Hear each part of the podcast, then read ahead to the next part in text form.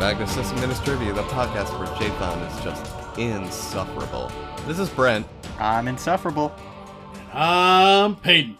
So Jathan was kind enough to remind me literally seconds before we started recording that I need to mention what we're drinking first. So I'll, I'll do that now. I'm still drinking that rum. Hopefully, Less than last not week. as much. Yeah. Yeah, no, no, no, two weeks ago. episode. Yeah, Uh, hopefully not as much as last episode. Yeah, that's that's what I'm drinking. What are you drinking? Uh, Either I'm, of you? I'm drinking a a beer called Duchesse de Bourgogne. It's like an, a, a Belgian ale. It's kind of weird and sweet though. Um, I don't dislike it, but I'm not sure that I would drink it very often. Awesome. Okay.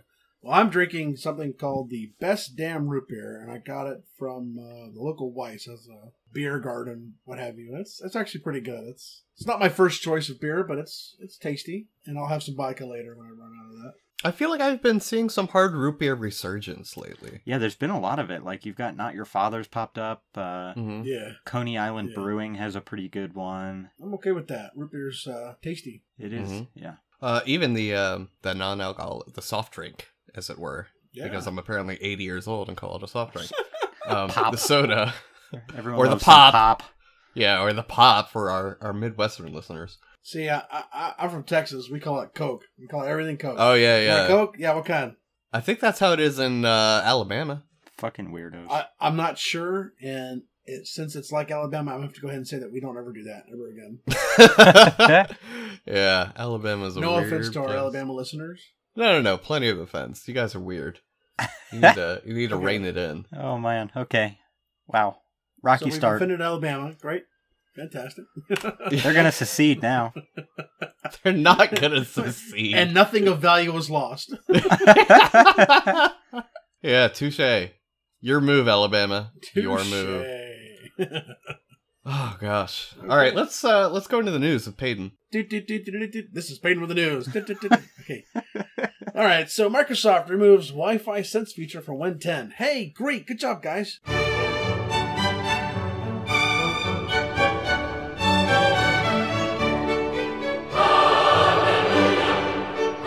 Hallelujah. The controversial Wi-Fi Sense feature shared a user's Wi-Fi password with their friends and people in a contact list. Uh, it has since been removed. The feature, and I put that in quotes, allows you to share the Wi-Fi network passcode with your friends, and they can automatically connect when they came over.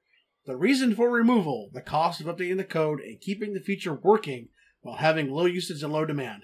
Not Because the it's fact not that like- you know yeah. it shared your password. I think what that actually said is America got smarter. Well, Uh, no, no. no, no, no, no. No, because don't- that no. is something that I would think people see as a convenience. Uh, But as it were, but as but it they were, didn't even cite like they didn't even say like security concerns. right. Uh, By the way, it's not a concern. It's a flat out flagrant like mistake. right, but maybe that's why people didn't use it very often. No, no, Um, no, no. I, I can tell you right now, of the clients that I've had, approximately 99% of them would be like, it's a cool feature, let's do it. And I Yeah. have to say, no, please no. Turn that Yeah. off. Disable that. You don't want that to happen. Well, you And guys how many end with some weird users- people. No, no, no. How many end users do you think? No offense to the Windows admins out there, you got a tough job and all, but like, how many Windows users, end users, do you think knew, even knew how to turn it off or that it was there in the first place? Oh, probably not that many. Approximately zero. But then, don't you think the usage would be high enough that Microsoft would maintain it? Well, that's why they're stopping it because they're saying the cost of maintaining it was too high. Right, but they also I read an article and I'm not sure if it's this one that we uh did here. Well, it was low demand and low usage. So Yeah, exactly. I'm not sure how they were turning it off,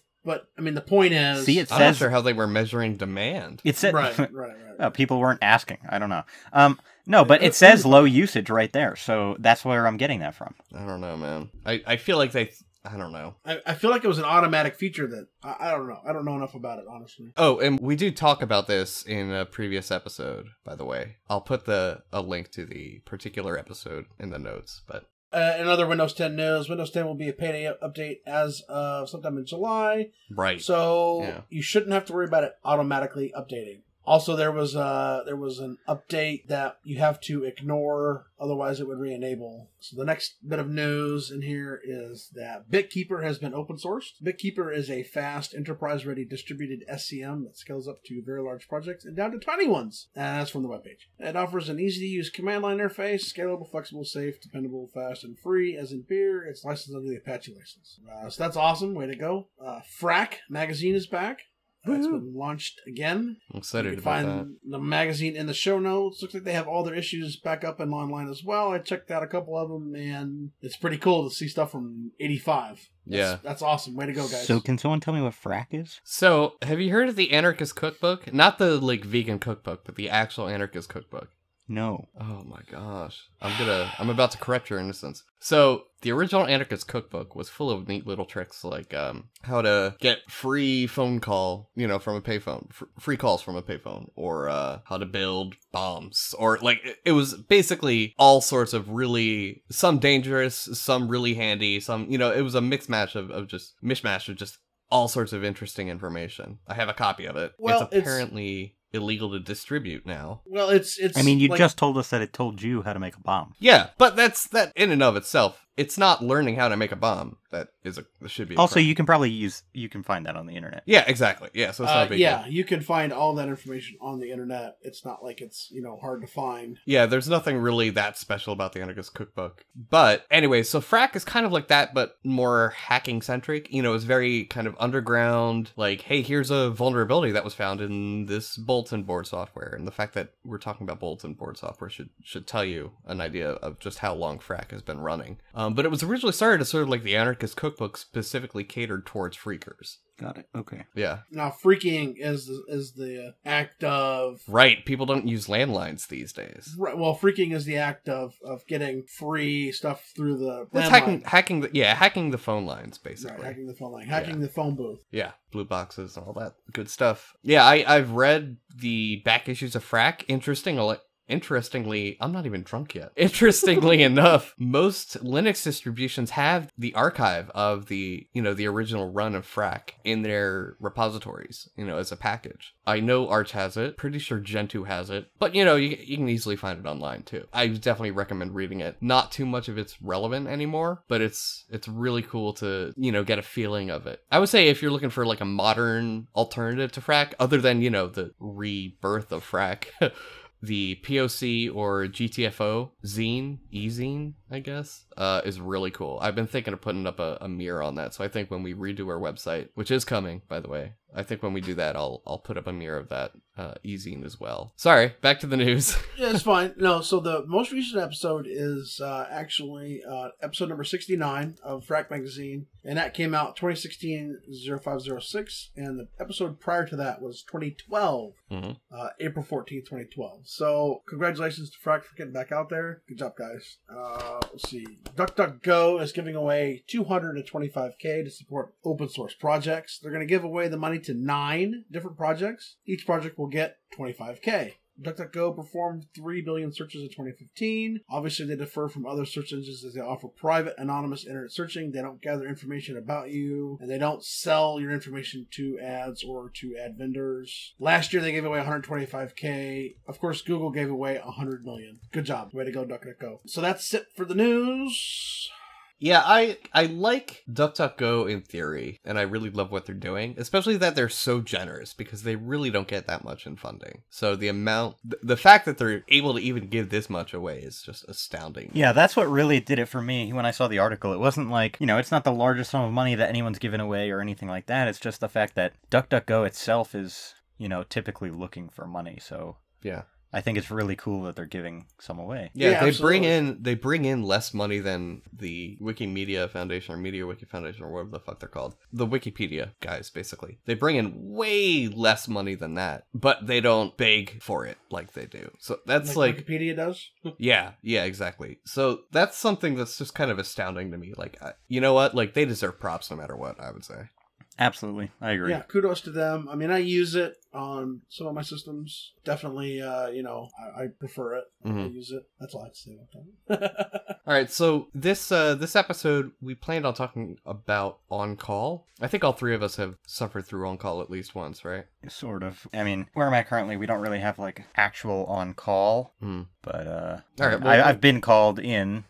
We'll we'll talk about that in a second. Yeah. And then I've also I had planned to talk about a school in Lancaster, Pennsylvania, actually. And yes, that's how it's pronounced, Lancaster. yeah. Fucking people. Yeah, well. Lancaster. Um, dude, this is like your birth state. You can't trash us. No, I'm gotta- agreeing with you. Okay, yeah. Yeah, no, it's it's Lancaster. Yeah, not like Lancaster, California. It's Lancaster, PA. Anyways, so they have a uh, a GitHub account and a ton of neat little repositories, and their tool runs on open source software. From what I could gather, like even the workstations are Linux, so it's got a real. It's really cool what they're doing. I think we'll link to that and talk a little bit about it. Not much to talk about, so it'll be a quick little topic. We also will be talking about an analysis of Linux backdoors because this is kind of like a hot topic on everyone's everyone's mind these days, of course. And then we're gonna close that out, close out the discussion segment with, I guess, a revisitation of one of the previous uh, baddie awards, one of the baddies. Um, but before we do that, I wanna I wanted to get some feedback from our listeners. So you know the deal, sysadministrivia.com slash contact.php. You should know our IRC channel by now, where we're most active. If not, I have it listed on the contact page. So let us know how you feel about this. But I was talking with Peyton and Jathan, and I don't know where this came from, but I was listening. I was like, you know what? We should we should have a special name for our fans, our, our listener base. And I was like, what if we call them the sissies? Like, sure, for Syssimins, like S Y S S. And I, I kind of really love it. I would I would myself refer to myself as a sissy just because it, it just catches someone's ear and be like, wait, what? So let let uh let us know how you feel about that, and if so, we're gonna we're gonna I guess uh start referring to you as that, and you're welcome to refer to yourselves as that. Maybe even we'll put it on some merch, like proud sissy. Hashtag proud sissy. I, I think that's a pretty clever name. I like it. I like it too. awesome. So we'll see how that goes. Uh, yeah, let us know Well- how you feel about that. But moving actually into on call now. So Jathan, you said you you haven't really experienced on call. Well, we don't really have like a schedule or anything, you know? It's not like there's a weekend I'm on call. Mm-hmm. We talked about it for a while, like making a schedule and having that. That was particularly, I think, when we were in a worse place with some of our systems that were having persistent issues. Uh, But then that sort of stopped happening, and it's not like I manage uh, as many systems as you do, probably at this point. yeah, And also, that's true.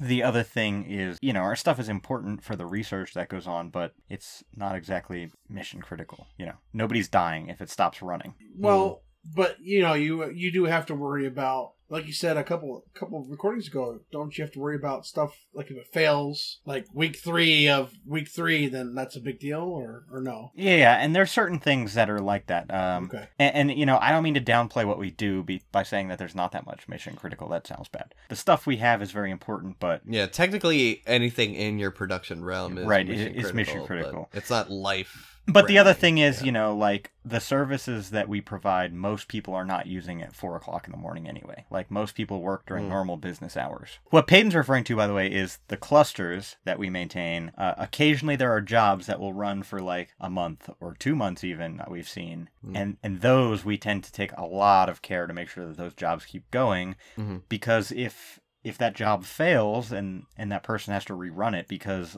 uh you know the storage box that it's relying on to read and write to crashed or something you know that's a month and a half lost that's really big because at that point if you're talking about competitive research you know someone could beat you to the paper or whatever and that's Mm. that's obviously bad And there goes your That's a, your that's a big grant. deal. Yep. yeah Yeah.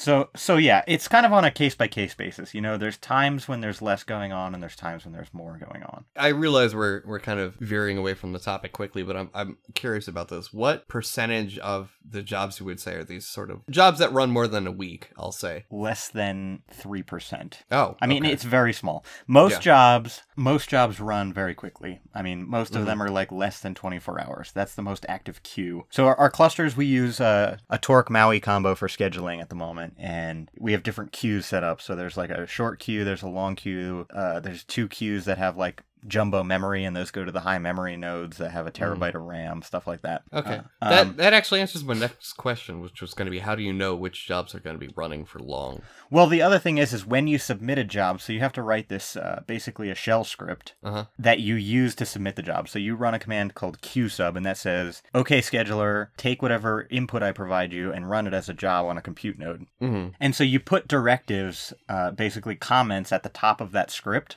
that designate how much memory you need, and you request a wall time and stuff like that. Interesting. Yeah. Yeah. And, and Hmm. that's how you say, you know, I need 32 cores or I need 64 cores or whatever. So then it just time shares out Yes. for the Okay, got Yes. it. Got it. Okay. And y- y- you know, if the clusters are not all that busy, and someone's like, "Oh, you know, I gave a 24-hour wall time, but it's 23 hours and 50 minutes right now, and my job hasn't finished," we'll extend that typically. hmm Do you have any kind of like dynamic parallelization or anything for those those clusters, or is it just like a dumb clustered single host kind of a thing?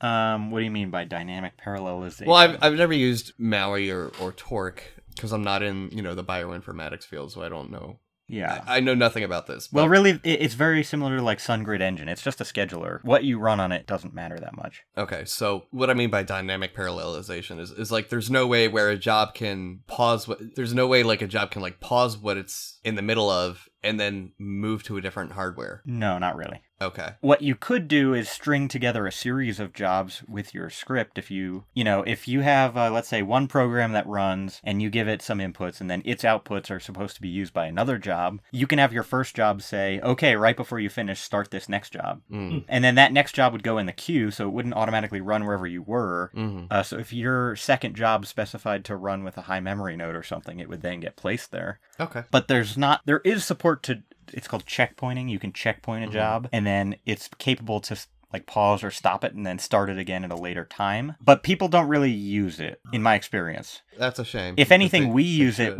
like if we have to restart the cluster and there's jobs running, we use that as a way to do that safely.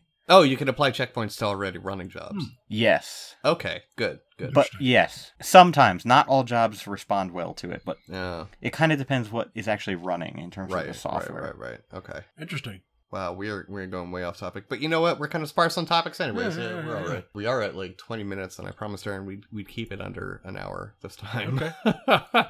Do you have on call, Brent? I am so we have two admins, period. Okay. So the the on-call schedule generally kind of works out to be I handle everything that comes up during, you know, the Eastern Coast day and he just takes everything else so like quote unquote nighttime and uh weekends. But, you know, like if I'm around, there's nothing stopping me from hitting the problem before he notices it or something. So, yeah, so it's not as formal, but I I do get all of the alerts even if I'm not on call. I just silence my phone during the time period I'm not on. So that's that's that's kind of how we work that. Yeah, at my last job, which was at a web hosting company, it was a lot more formal. You know, there were there was an actual schedule and, and times and everything, and, and that was that was a pain. What about you? You had uh I know you had on call at um Cordile, Yeah. right? So, uh, news to the community itself or to our listeners, uh, I have changed jobs. I am currently actually doing a sysadmin job now instead of of just answering phones. Uh, and yeah, uh, when I worked for Cordile, I, I did have a queue, uh, an on-call rotation. We used uh, PagerDuty for that, which I, I feel like wasn't exactly the best, but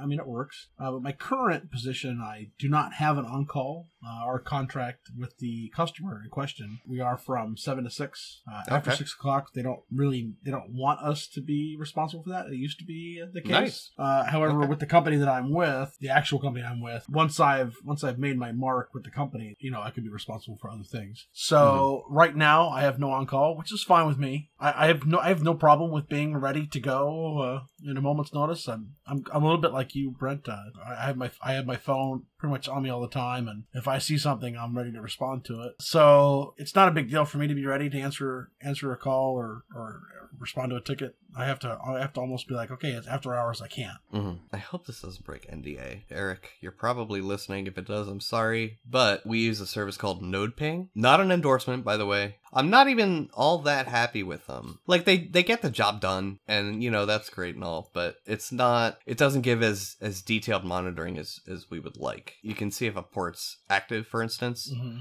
Uh, but you can't really tell if the service behind that port is behaving properly. I'll put it that Hmm. way. So you know, I mean, I it's all right. I guess it's all right. I can tell when a node's up versus when a node is down. And then they use the pushover API, pushover.net. They have a, a great app that does push notifications to both Android and iOS. The the app is like it's like five bucks, but it's already paid for itself. Um, again, not an endorsement, not a paid endorsement, I should say. But uh, the pushover app itself is, is really nice. If you run your own monitoring stuff, you can use their API as well, and it's it's pretty handy. You know, I, I really do like the push notifications. And then tied into that, or I guess related to that, I have ConnectBot on my Android phone as a, a shell client. That's what I use too. Yeah, Yeah, yeah, it's nice. And that I will endorse. yeah. I'll endorse Yeah. it too. Great Like- client. Yeah, it's, it's a fantastic client. It's free. I think it's I think he it's even open source, as many Android apps are. Pretty sure it's open source. It's probably the best Android SSH client you can find, in my opinion. And I've tried a couple. So uh, that plus the uh, uh, what's it called Hackers Keyboard app. Hackers Keyboard app basically gives you like a, a full QWERTY keyboard along with like the the function buttons and everything, so you can do everything you can in the turn in the in ConnectBot as if you were at an actual terminal. Granted, it's tiny, you know, so you got to be really careful about what buttons you hit, but uh Hit all the buttons. but it's really handy having that and it does portrait and landscape so you got options there so between those um, if i'm out and about and a, a notification comes in that i really need to respond to um, and i know i'm not going to be near my laptop. It's not preferable obviously. I prefer a full-size keyboard but it's really handy to have that option available. It installed really, really fast. I've just put it on my Android just because, and it installed really fast. It was uh, what uh hackers keyboard no the uh, Connect. oh Bot, connectbot and it's Yeah, yeah. actually licensed under the Apache. hmm so it is open Yeah, source so- i think the apache license is really kind of convoluted but Sure. you know it's still open source so we i i support them in that It's a little confusing, really. yeah well that, it's like it's just not that straightforward. That's what convoluted means. Yeah, I know, but Thanks, but Jathan. but I mean, no, no, no, no, no. Fucking hashtag Jathan. What Come I on, meant Rabbit to say yes. it is it's not convoluted necessarily in you know it's not like the the license. Yes. Fuck you. I mean the Are you language. drunk? No, not yet. Okay. The Ladies language I think of the license is convoluted, but not necessarily the terms. Mm. Okay, you know what I'm saying? It's not like there's like fucking built-in quirks to it or anything necessarily, but th- there sort of are, but not really. I mean, it's still an okay license. It's just the language is kind of weird. I'll put it this way: the it's not as easy to read and understand as the GPL. I'll put it Yeah, that way. e- exactly. That's what I mean. So Or the BSD license, which is very easy to understand, but that's that's a discussion for another episode, I think. So yeah, ConnectBot. Uh, by the way, Payton, um, Yeah. that'll let you set up your keys and everything. That'll let you shell into your Nice. ERC session. nice. So you won't have to keep sending topics to me over Google Hangouts, which drives me nuts. Because I like I like all my information in one place, and that is Yep. ERC. Yep. So uh, in my IRC client, because it logs and everything. So I'll have to set up keys then. yeah, do that. So I talked about how I do it, how Peyton does it. Jathan talks about how they sort of do it, but don't really need to. Uh, which brings me to my next point. A question for you, listener, is: Do you need on call? Payton kind of touched upon this with in terms of the contract and the SLA. If you don't have a 100% uptime SLA, and it's not as necessary as you would think, I, I think a lot of people get a hard on for 5.9 SLA when you really don't need it. If you're not running like a global service, if it's just like a, a like someone can't access the staff VPN at like three in the morning, typically that's and it's like a medium sized business, you know, it's a local business or something. That's not an emergency. You don't need on call for that. So I would, uh, if you're doing on call for like a small medium sized business, look into your target market and where your employees are located. Look at the type of support requests you get, especially when you're paged after hours. And I say when I say paged, I mean like called on the phone or SMS or MMS or whatever, not necessarily like an actual pager. Uh, For those who don't do on call, that's kind of um, slang. Can you still buy pager? Oh yeah, not as easily, but So we have someone in our and that hangs out in the plug channel. Uh, that's Philly Linux uh, uh, users group. That's the plug and I and on Freenode. But uh, he has uh, he's on call. He works for a major telecommunications company in the United States. They start with C and end in mast. and have an omk in the middle.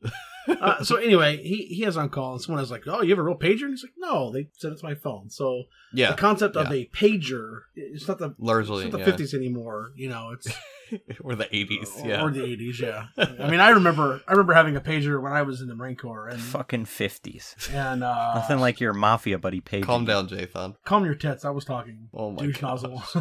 Yeah, so so if we use the terminology being paged or whatever, that's that's what it means. It means someone got us a message in an emergency manner, not necessarily a literal page. not not a literal thing on your hip that goes. Yeah. you have to look Not a at it beeper. and see the number, and then you have to go to a payphone. Yeah, call someone back, called yeah. me. Or they do have uh, alpha pagers. They do. They do have alphanumeric, alphanumeric pagers. Weren't the first Also- Blackberries a, like a pager like that? I don't know. I don't. I feel like that's more your territory because you have more telecom experience than I do. Well, hmm, okay. I feel like if anyone would know it, you would. And the fact that you're asking me tells me you might not, but that's okay because it's that's old tech at this point. Out with the old in with the new. Yeah. So there, uh, I did talk about pushover and node ping. There's uh, Pingdom is another alternative to node ping. Pingdom.com. I've used them in the past. They're not as uh, extensive as node ping even. Hey, Spiceworks. No, fuck Spiceworks. So to answer, Let's do a whole episode just trashing Spiceworks. I would love to do that. let's do it. Yeah, so there's there's Pingdom. Uh, there is PagerDuty.com, I think it is. PagerDuty.com. Uh, and I, th- yeah, I think that combines both the node ping role and the pushover role, where it does it'll, it'll both send the notification. I think they have their own app. So having having used that, there is an app on Android and iOS. Um, you can set it. What so that, PagerDuty? Yeah, PagerDuty.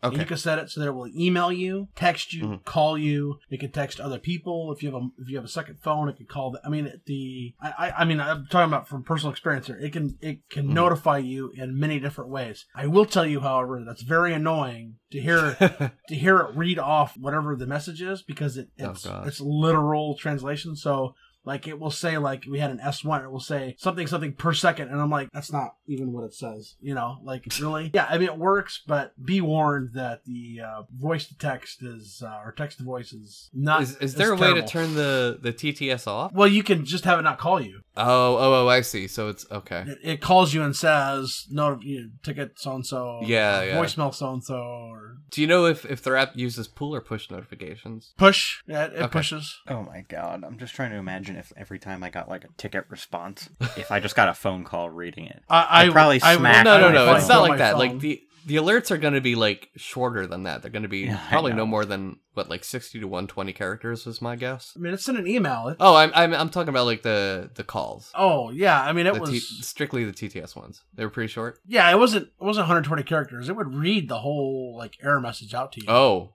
yeah, that would get annoying real quick. Yeah, and if you open another ticket, well, it would call you again. Like so, if you got a voicemail and you opened a ticket on that voicemail, it would then call you on the new ticket to say ah. this is the new error, and you're like, no, I just opened this. You know, why are you? So calling me? yeah, so there's I guess long long story short, too long didn't read version. didn't listen. Most pager notification systems suck these days. You know, there I I would recommend you just try a bunch out. I think uh there's probably some sort of way of hooking Nagios into pushover.net, which might be the most ideal way of doing things to me. I would agree with that. Or uh Singa or, or however you pronounce it. Icinga, yeah. no, it's It's, it's it's, not a, actually though. it's a it's like a Singa or something like that. I okay. It's it's apparently some I don't know like Swahili word or something like that. yeah, we talked. We did it in an episode. You mean like We did? You mean like Ubuntu? yeah, Yeah. we we did. We talked about it in an episode when we talked about monitoring. right. Yeah. Yeah. Yeah. yeah. Okay. So, in case our listeners aren't aware, I am terrible at pronunciations. My wife makes fun of me all the time because I'll say a word. And she's like, "That's not how you say that." And I say, "Well, you know, whatever. I just read it somewhere." She's like, "Okay, well, that's still funny." And I'm like, "Okay, whatever." Yeah. I'm I'm mostly the same way. Like if gosh, thanks thank goodness for YouTube these days because like I, I don't know how to pronounce stuff. Anyways, before we finish out the on call stuff, there's one more subtopic we have about scope, and I'd say this is probably the most important subtopic of this entire topic. Scope is a really hard thing to convey to users for uh, after hours paging. Yes. Yeah, I've been paged for some of the most inane shit. I mean, well, just I, I mean, in general, if you got or if you had um if you had four or five users that all submitted a ticket, assuming you use some kind of ticketing system, uh, and you had the option of marking a priority, I guarantee you know you could imagine them all marking it a high priority, but you would read them, and one of them would stick out like, well, this one's really got to get done, but these other four don't matter that much. But of course, they're all a high priority to all of them because they want attention immediately. Yeah, well, and and there is something to be said for customers who are paying for that kind of support. Well, okay, but there's there's Are they all paying the same amount though? Like Yeah. scale? W- f- Well, let's just assume yes for this. okay. Yes. Then they're not really paying for anything extra. They're at that point, it's still going to be your own prioritization. No, I unless you get have some that. kind of like premium service, you know, where it's like a higher. Right. Okay. Yeah, I see what you're saying. Yeah, yeah, yeah.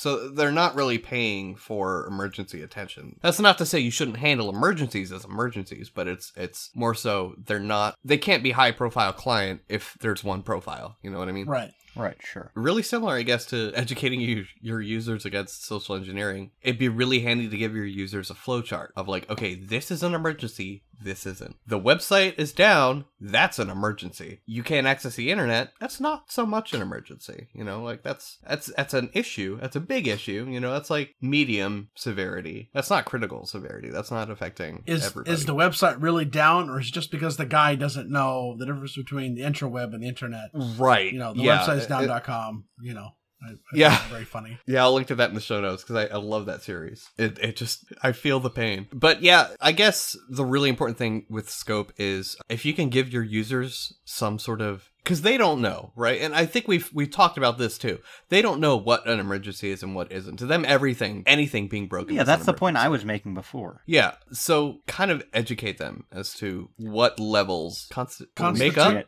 Cut off. He's cut off. No, no, no. Con- constitute. er, No, how- it's constitute. it's constitute. It's Constitute. constitute. That just sounds wrong. That's No, right. it's right. That's right. Okay, That's all right. if you say so. Going back to the pronunciation versus uh, reading and, and writing. Anyways, yeah. So if you can convey to them that, like what actually is an emergency versus what isn't. It's it's funny that you, you talk about that because when I was on call, I got a page. I called the customer and I said, "What's the issue?" He says, "Well, my T38 faxing isn't." Then I said, "Well, that's not really an emergency because T38 is best effort, and so if your faxes aren't sending, that's not an emergency. However, if all of your customers' phones are down and they can't make phone calls, then yeah, that's an emergency, and I can help you with that." But your t- your faxing machine, your fax machine, your T38 ATA device is not something that I can spend the time working on. That's a that's a during hours thing, Mhm. and uh, Yeah. you know, I, I had more than a couple of those call me, and it was it was annoying to have to be able to tell them, look, I you know I can I can take a look and see what's going on, but I can't do anything more than about five minutes. And we um, we send messages. I doubt we have any CTOs or, or tech managers listening. If we do, hey, what's up? You really should listen to us because we can kind of do not anonymously because everybody knows who we are, you know. But we're not part of your company, so this is like an objective outsider input kind of a thing. I understand that you want other departments slash clients slash customers whatever to be satisfied and fully satisfied that's a good thing you know let, let's drop that out right here that should be everybody's business goal at its most basic level, right? yeah.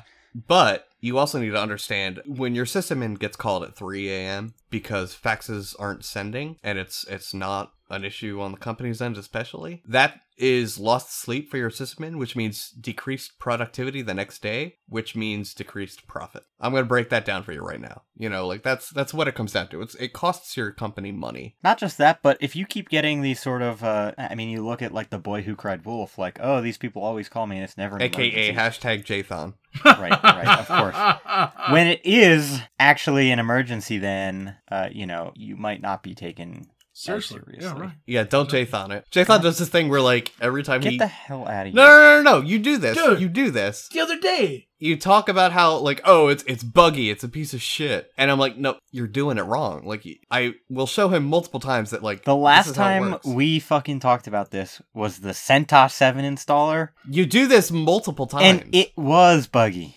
it it had a bug. That's which- buggy. there's also the time No. you said, guys, No, there's a difference between a bug and buggy. you said something in, in the channel, guys, and then five hours later we hadn't heard from you.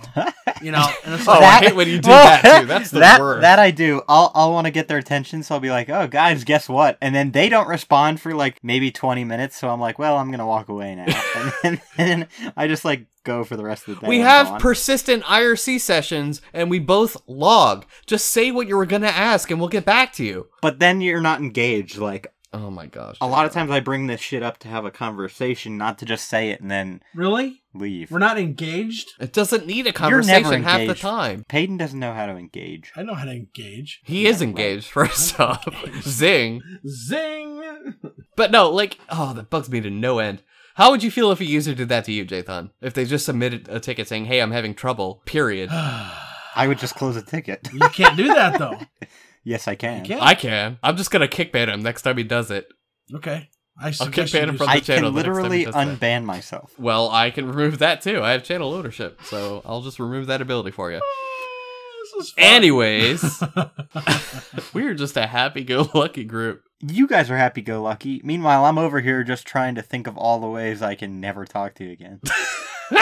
Ah, please Dude, say it's simple. so. Just just ask your question. Don't ask to ask. You know. Oh, I- yeah. oh my gosh! Just, just There's ask. Funny Don't- story about that. know. What's what's a funny story? We got some time, I think. I just pinged someone in a channel that you and I are in and Mhm. said, and all I said was question. Oh my Mm. gosh. Oh. Like, look at the just look at the timestamp. Infuriating. It's Look at the timestamp. infuriating. Ah! All right. Well, I'll, I'll look at that in a bit. I'm trying to focus on the fucking show. yeah, yeah, Yeah, Jathan. yeah.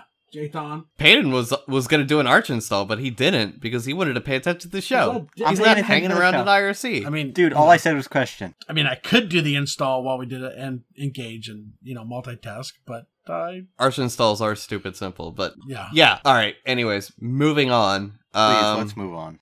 The GitHub account I'm talking about, it's, it's Penn Manor. The school's Penn Manor. like Penn Manor High School? Penn Manor Junior Penn- High? or Penn. I think it's probably just Penn Manor School District And Manor Oh, School yeah, District. yeah, in general, and by that uh, I mean that's the title of the repository. Makes sense. I don't know. I'm, I'm from the east coast of PA. I'm not from uh, central PA where Lancaster is. Anyways, I, I think it's really cool. But Jathan keeps giving it shit. I just think it's interesting you chose to bring it up. Why? It's awesome, dude. I think it's very cool. Uh, All right. To be fair, I think to be very fair, I've got like a personal, not vendetta, but I, I guess bias for this project. Like, I worked for a company called Ace Technology Group years back. Actually, that's that's the company I worked at with uh, Jim, the tech steward, Okay. Was that also where? uh Alex Lemalex. Yeah. Oh my gosh, Very they same know company. each other. Yeah, Oh you should my ask him about. Alex sometime. I'm going to. Anyways, Alex, if you are listening, I don't think you listen anymore, but if you are, hey, what's up? Probably too busy riding his fucking hipster mobile. All right, well, whatever. Yeah, so he, uh, not he, we at that company, specifically I, um, helped with one of our contracted clients for a rollout for a, a school,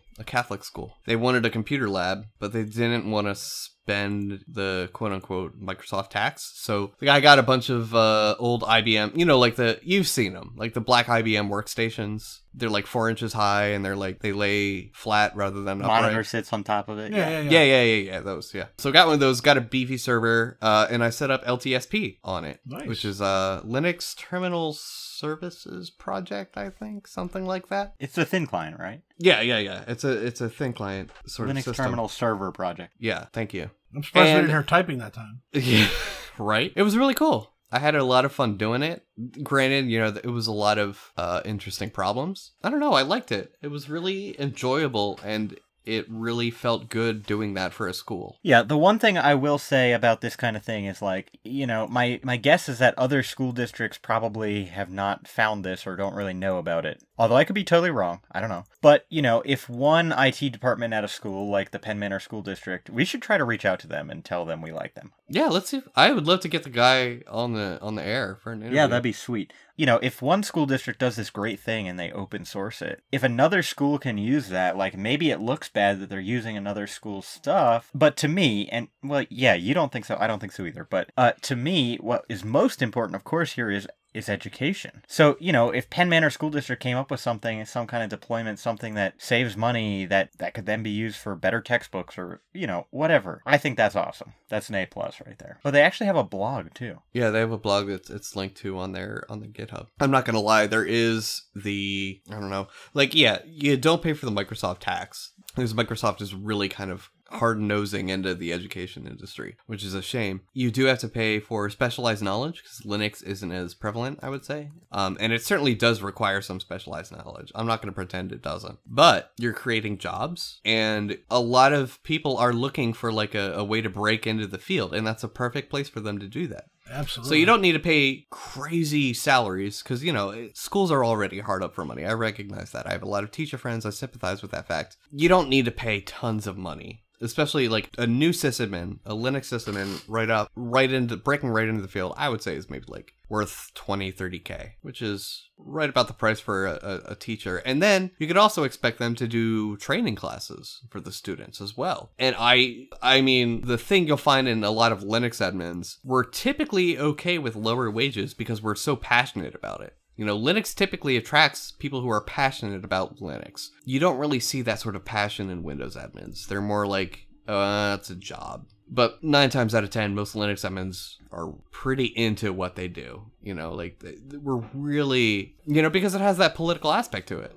You know, the whole open source aspect is pretty political. I'm not gonna not going to try and sweep that under the rug. It is political. If, if you can offer that sort of training to students, that gives them the ability to use open source software down the line in their professional environment. And we, we sort of see this chain reaction of, of them many years in the future maybe raising their kids on, on open source software. It sort of really becomes this really cool thing where kids learn to become more familiar with the command line. Not that they would need it, because a lot of the, the school implementations use like Ubuntu and stuff, which is made to be GUI centric. But the option is there. They're given the chance to learn how to program in C because they've already got a free compiler, GCC. They have the opportunity to learn Python a lot easier. Python's way easier to use in Linux than it is in Windows. Hate to break it to you, Windows admins, but it's true. Usually, it's it's already installed, you know, because a lot of the package managers rely on it as a dependency or, or other components of the OS.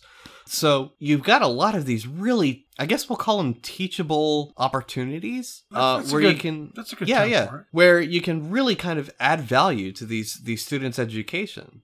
Yeah, and you know, I wouldn't even say it's teachable so much as it's an opportunity. Some people are going to take advantage of it and be drawn to it, and others not. Yeah, a- a- and, But and I'm a firm believer who- in, in not forcing students to learn what they don't want to learn. Oh, yeah, Let's- I let's agree get with that that. clear. I agree. But, you know, i- if someone wants to learn, they are definitely more able to in, Yeah. in some capacity. hmm It, it would be foolish to say that it's it's not becoming more popular to get into tech centric fields and that the demand is up because it is. You know, it's Well, not just that. Even now, if you go to school for science, like data science, compute clusters, we were talking about that earlier, scheduling, that's all Linux. yeah, and you guys use a ton of Python too. Oh, yeah. So um, Python's a really I a simple introduction to to programming. I haven't done any C, so I don't know how. C is definitely harder, but I, I use this analogy a lot. In high school, I took calculus based physics. And then when I came to college, I had to take algebra based physics for my major. And for me, it was very hard to ignore a lot of the things that algebra based physics makes assumptions on. And so that's kind of how I think about Python and C.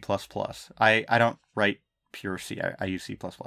Um, you know, like Python does a lot of garbage collection and iterating for you. But in my mind, in some cases, like that's something I do myself. Like my thoughts just kind of work that way. So it's Mhm. actually easier for me to use C sometimes because, yeah, and, and I hope that analogy makes sense. Yeah, no, no, no. I got it. A, a trend that I see that I would love to see stopped is CS students learning Java. I think it's just the most stupid thing in the world.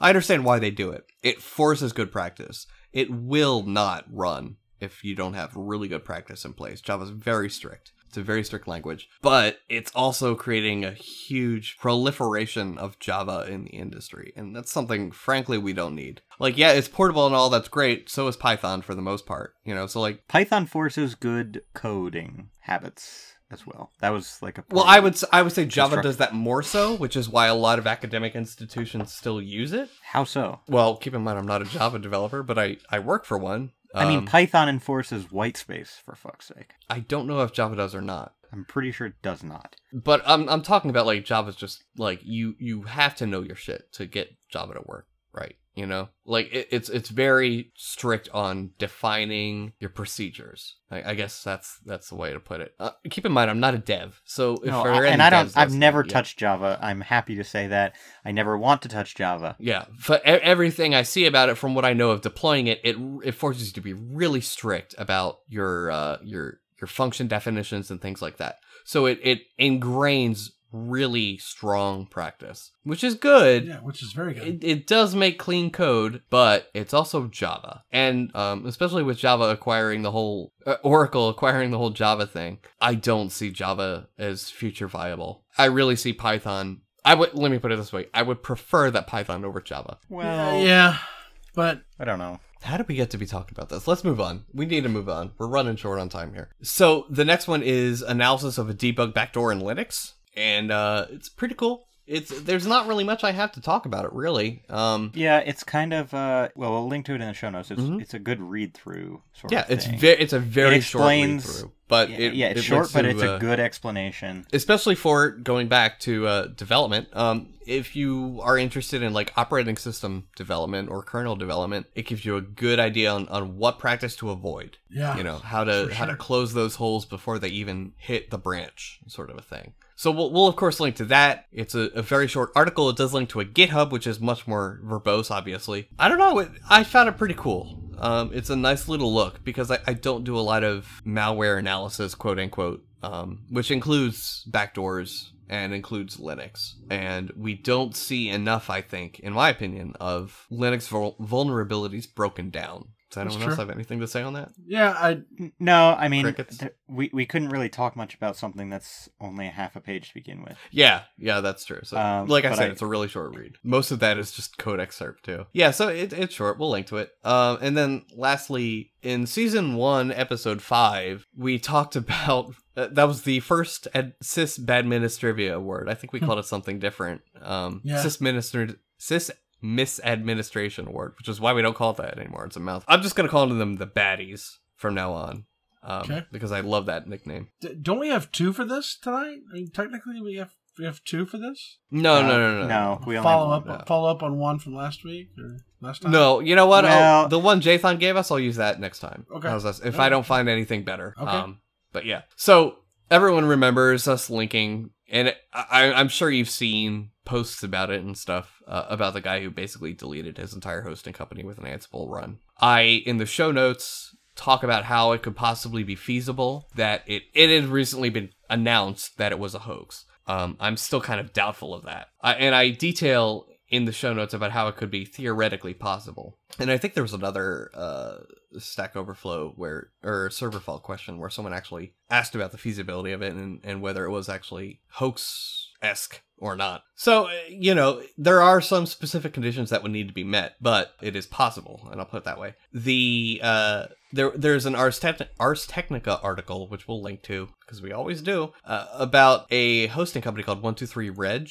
I, I've heard of them before, but I've never used them, and I'm curious if anyone else has. But apparently, right around the same time, the dates don't exactly match up, maybe, but it's off by like It's one like or two a days. week. Oh, okay. Oh no, I thought it was like one or two days. I thought. Eh, eh, okay. In any case, most. Yeah, yeah, week. close enough to make me doubt it and, and have questions here. Where they basically deleted a ton of data of their cus- uh, of their customers' data, and I think it gives support and credence to my theory that the the guy who claimed it was a, fo- a hoax was just trying to save face. But we'll we'll link to that as well. But it's it's it's even if it's not, you know, even if it's a separate incident, which the, the coincidence of the timing makes me think it might not be, but even if it is a, a, a pure and unbridled coincidence, it's still a hilarious read through. So yeah, we'll link to that. But uh, basically, that some one two three Reg knocked out at least half of their customers' data, which is terrible because they're they're a fairly big hosting company. So they have so five or six servers.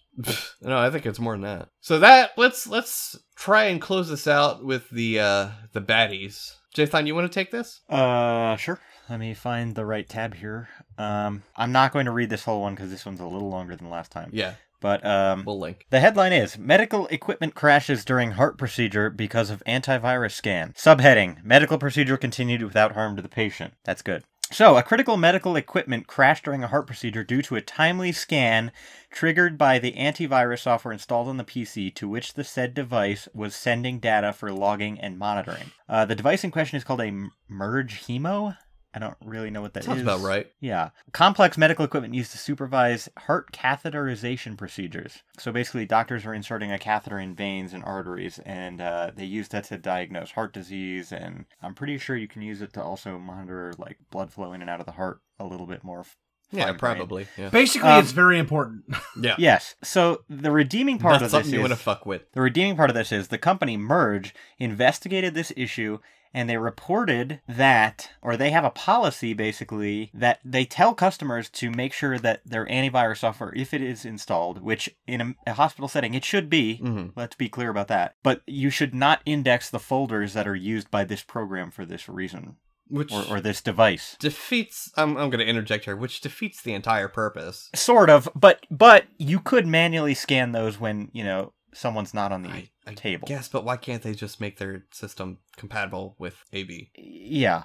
So in any case, the machine crashed in the middle of the procedure. The screen just went black. The doctors had to actually reboot the computer. The patient was sedated, and they had some time so they could wait for it to reboot and everything. They restarted their application, and everything was okay. So thankfully, nobody died. Yeah, I don't really have much more to say about it, but it just goes to show. Um, well, there's a couple of things here. For one thing, antivirus software really sucks. It's a good thing. I, I understand it, but it is really, really shitty. Yeah. It's intrusive. It's really heavy. I mean, it's scanning files all the time on your computer. That's heavy. The other thing, though, is Windows needs like an iNotify type thing, like Linux has. the other thing, though, is like They tried that. you have to you have to be aware of where your systems are running and what they're running and and take appropriate security precautions. You know, the clusters that I maintain are air gapped, so we don't shut them down and interrupt jobs to apply security updates. We do that at a good time, not when there's something important happening. If you're going to scan your your computer for antivirus software and it's in a hospital in the middle of a fucking operation in which someone's chest is open, is probably not the time. was it an automatic scan? You know, I mean, My yeah. guess is that yes, it was a it was. scheduled. Yeah, I mean, it had to have automatic scan. But that's just the thing is like you have to be aware of when that's happening. Right, right, right, right, right. But the doctors aren't going to be aware of that. It's going to be Well, you know, right. No, Well, no, well, I'm not blaming that's- the doctors. That's why, yeah, that's, That's why, why this, this is, is the even an Sysbad award. Ministeria award because it's for the admin who really should have been on top of that. Correct. Absolutely. No, that's what I'm saying. I mean, you know, the doctors aren't going to know, so it's going to be it's going to be the the guy who freaking set it up who should be aware of that Mhm. oh shit, there's a surgery going on. Maybe this, you know, maybe I should, you know, tell them, hold on a minute, let me let me disable this fucking service. You know, I, Right. Uh, that being said, our hats off to you, unnamed administrator who uh, didn't bother to check the AV schedule and potentially could have lost a patient his or her life. And that's been the baddies.